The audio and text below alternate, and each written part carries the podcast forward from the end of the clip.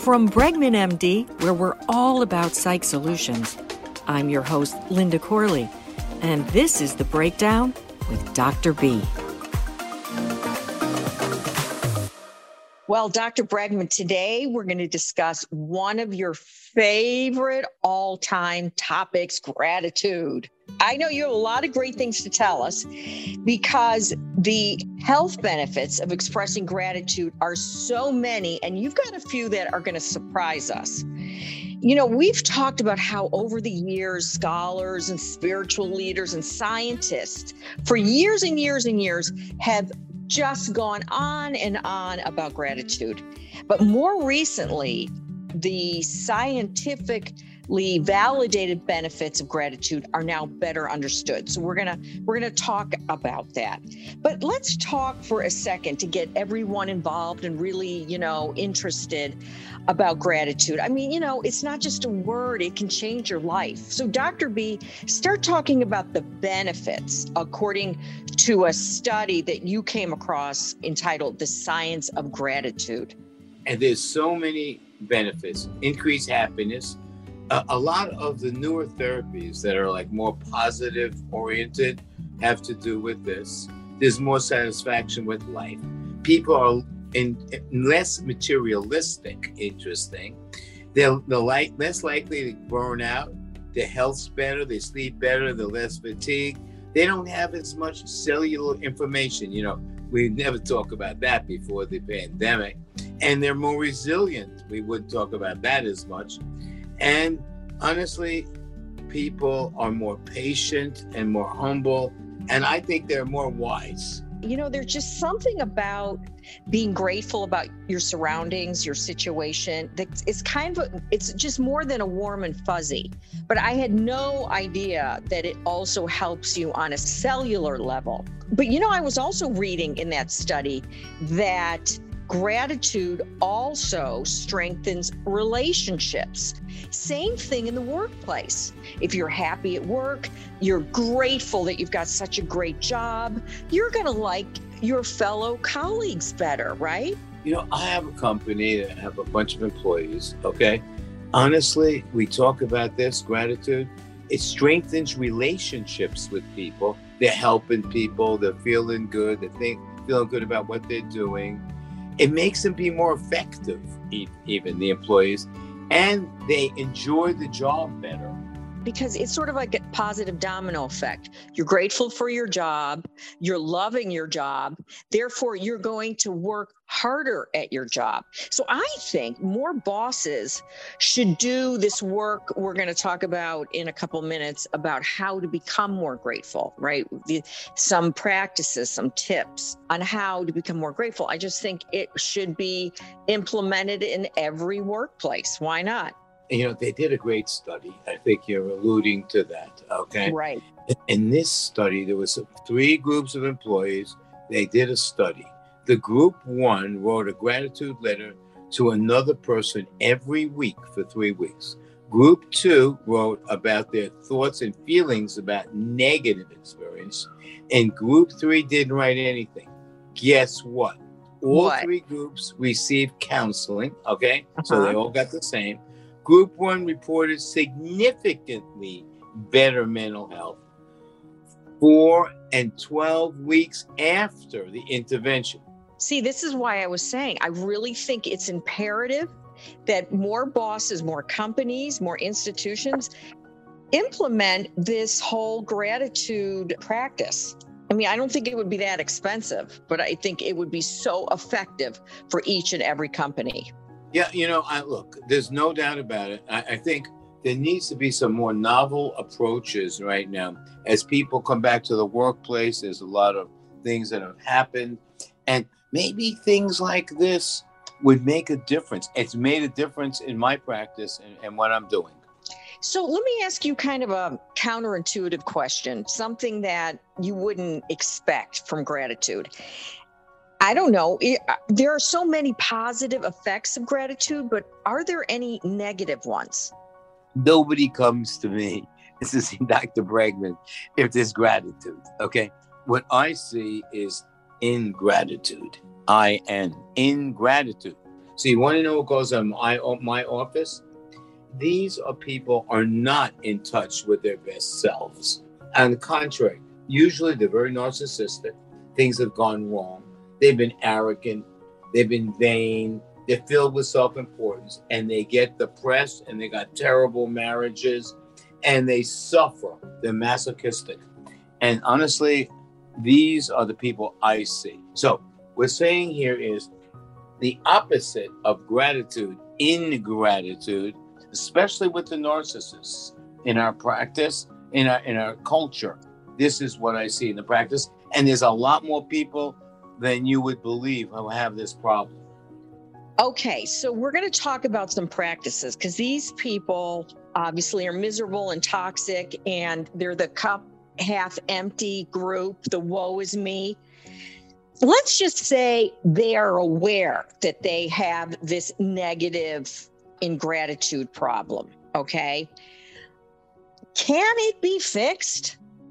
If people come to me and, and they say, Doc, I'm not doing so well, could you help me? That's the kind of person that will respond to the things I'm talking to you about. They want to get some help when we isolate, you know, some issues and we talk about gratitude, you know, I have them write a letter, uh, okay, exercises. What happens here is, you know, I'm a very eclectic psychiatrist. After I understand analytically what's going on with people, I have a lot of different approaches to help people. And one of the things is that I have them write a letter, okay, and counting their blessings and, and, and uh, they feel mindful. They practice thank you in the letter. They recount a terrible time and realize how, how blessed they are. And they present it to me and we talk about it. We talked about mindfulness the last couple weeks. And I think mindfulness, where you get yourself into that place where you start to meditate about where you are and you get in touch with your soul, I think that too, like you were just saying, that if you could think about where you are now as compared to a few years ago when you weren't in such a great place, I don't know, but for me, that would make me very, very grateful for where, where I'm at, where I've landed. It, you no doubt that um, if, if you kind of take a look at some of the circumstances in your life and you see some of the benefits that uh, are, brought to you by being grateful. They're undeniable. Okay, there's books about it. Uh, you, um, there are pre-made journals that are available. You have to practice at it, but it really works. So I think we should stop and take a moment and think about gratefulness. I agree. And what better place to think of gratefulness than in nature? That to me, boom, I'm more grateful after I have a beautiful walk in the woods or a ski run down a gorgeous mountain, I'm grateful.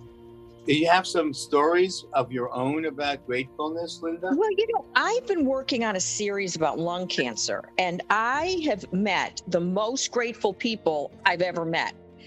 I think that near death experiences really, really show people how lucky they are when people survive. I mean, that's a given, right?